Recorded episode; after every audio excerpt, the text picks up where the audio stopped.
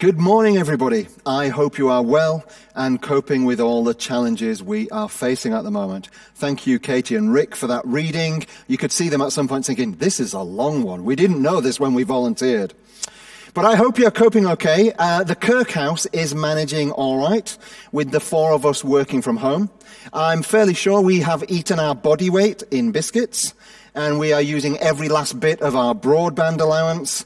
The kids are now telling me how to use Zoom, and I think we've got a desk and chair in every room in the house now. We're doing okay, but it is tough, isn't it? You know, it's hard to stay motivated. It's hard to see people, hard not to see people, hard to see the same people every single day. I mean, I don't know about you, but in my house, they're there all the time. The same people, the same place. It's the same routine. It's a little bit boring right now. And I may well be having to sleep in the doghouse, having said that live. So, well, whether you're having the same kind of challenges as me or if you're having different challenges, I want to encourage us all this morning to lift our eyes up, to change our perspective and to see further, to see deeper and get a bigger sense of how much God loves us, because he loves us more than we could ever understand. And as Adam mentioned, today we're right at the start of our new series, Seeing Further, where we're looking at the entire New Testament book of Ephesians. We want to understand what God is saying to us as a church through this letter. So firstly, can I recommend that you take the time to read the entire book? Maybe not now, please. It's about 6 pages long. It's divided into six chapters. And it really is good to read the book in one sitting with a cup of tea and a biscuit, or multiple biscuits.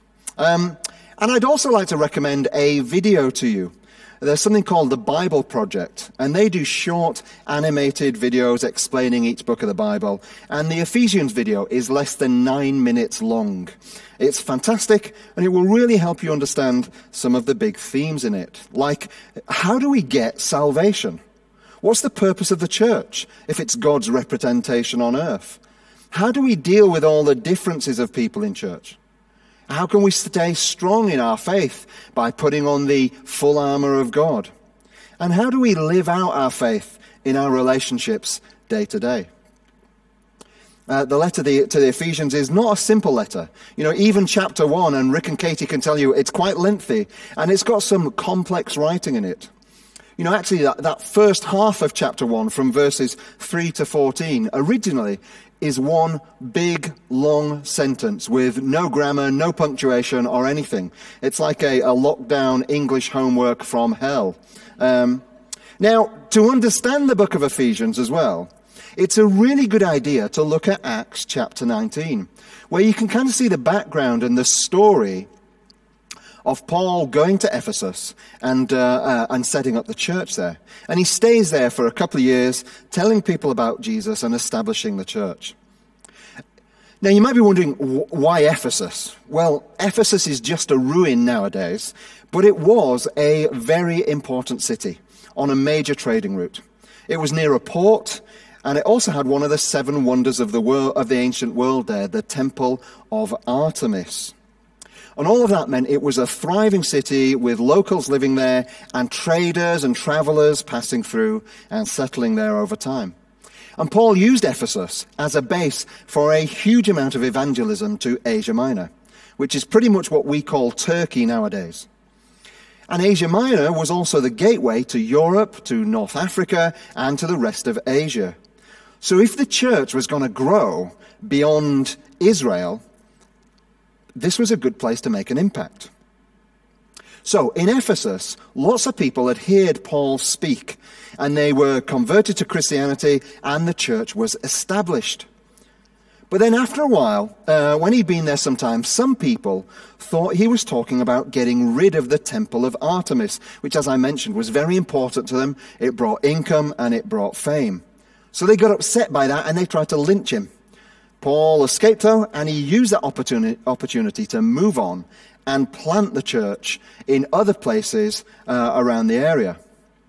But having stayed in Ephesus for 2 years, he loved the church, and it continued to grow after he left.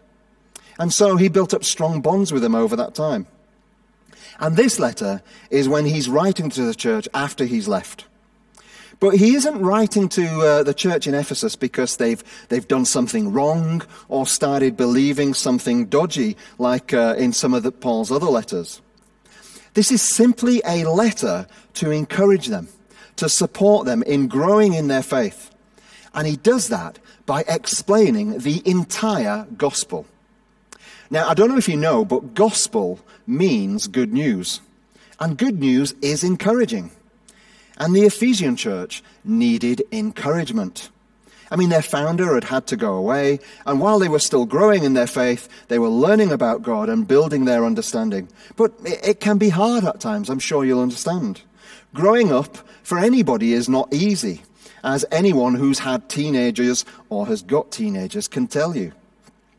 So to help them grow, the Ephesian church, not the teenagers, and to help them understand God and salvation, and to really understand what their faith is all about, Ephesians contains this summary of the entire life and purpose of Christ, which is like a reminder to make our entire life and purpose about Christ.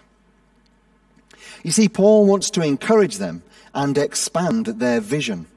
He wants to open their spiritual eyes and help them to see the unfathomable wonder and grace of God, and God's desire for the church to reflect that wonder and grace. And so that introduction and setting the context brings us to our reading today in chapter 1. And Paul sets out really early on in the second verse what it's all about.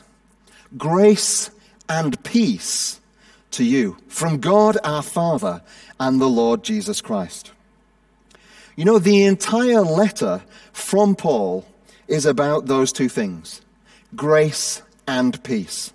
The entire message of Ephesians is this hope-filled, encouraging message that God's grace through Jesus Christ coming to earth brings us peace. And I think we could do with some peace at the moment. If you are watching us live, why not use the chat and tell us an area where peace would be useful in your life? We need peace in our day-to-day, whatever you're coping with. Whether you're coping with working from home or school from home, maybe your situation means you've still got to go to a place of work, and that's challenging in itself. Or sadly, we know many people who have lost their work at the moment. There is just incredible amounts of turmoil at the moment, with COVID rule changes, some people following them, others not, hospitals filling up, treatments being delayed. And then there's who will get the vaccine first, how long it will last and how long it will protect people. There's all sorts of stuff that causes confusion, uncertainty and anxiety. And that's before we even start to think about the impact of Brexit on our country, our community, and our economy, and whether we'll be able to buy Percy Pigs still from M&S. I mean, there are some big issues to deal with. Look, whatever is going on for you, for us, I think it's safe to say we need peace at the moment. But you see, the peace that Paul is talking about here is not short-term peace. It's not peace that needs to be topped up all the time. It's not the kind of self-help, do my yoga, do a detox, stroke a kitten kind of peace that you see all over the internet. Paul is talking about deep down, that never-ending, soul-quenching, assured peace that goes beyond a mere feeling, that goes beyond just a moment or a calm mind. It's a peace that goes beyond being purely based on the absence of stress. Paul is talking about deep, deep peace in your soul that only God can bring. And he's not just talking about peace for you and for me. He's talking about peace for the entire creation. Everything that ever was and is and will be needs the deep, deep peace that Paul is describing. It's not a peace that can be learned or understood. It's a peace that is given by God as a gift. And that's what Paul is pronouncing at the start of Ephesians. May God give you that deep, deep rest that your soul needs, and which only God can provide. And I don't know about you, but when I think about my own life, my behavior, my thoughts, my actions and reactions, when I stop and consider the things I've done and the things I've avoided doing or left for someone else to do, when I think of all those things, I genuinely can't help but hold my hands up and say, stop. Oh, stop, God. I don't deserve that peace. I don't deserve that deep down, never-ending peace. I just simply don't deserve it. And I believe God says, yeah, I know. But here, have it anyway. I think you're amazing. You're amazing, you're wonderful, and I absolutely love you, Dale. And that is grace. Now, if you're joining us for the first time today, or if you've been meeting with us for a while, or if you've been going to church for years, it doesn't matter. Because one thing I can absolutely 100% guarantee you is that you can never, ever spend too much time learning about God's grace. God absolutely loves you, whoever you are, wherever you're watching. God thinks you are amazing and wonderful, and He gives you His grace.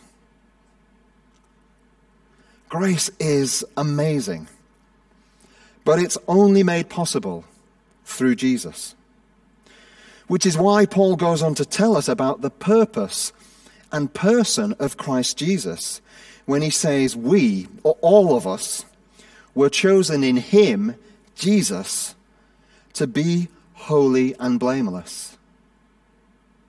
You see, we can't be holy and blameless on our own. And not only were we chosen, but we were chosen before the world was even created, before anything that we know and ever will know existed, to be holy and blameless. Just let that sink in. And not only were we chosen before time to be holy and blameless, but we were also chosen by God to be adopted into God's family, with God as our parent. Adopted by God. I mean, you all know what adopted means. But just stop and think. You are adopted by God. And we don't deserve any of that. But God, with all the wisdom and understanding that He has, lavished it on us. We don't deserve it, but grace is the lavish abundance of God's blessings, God's resources, and God's presence poured out to us till it's overflowing, until we are overflowing with God. I think that is wonderful. And whatever situation you're in, God's grace is enough. If you're trapped, God's grace is freedom. If you're fearful, God's grace is peace. If you're hurting, God's grace is love. If you are lonely, God's grace is present. If weak, it is strong. If darkness, it is light. If drowning, it is a rock. Whatever it is, God's grace is enough.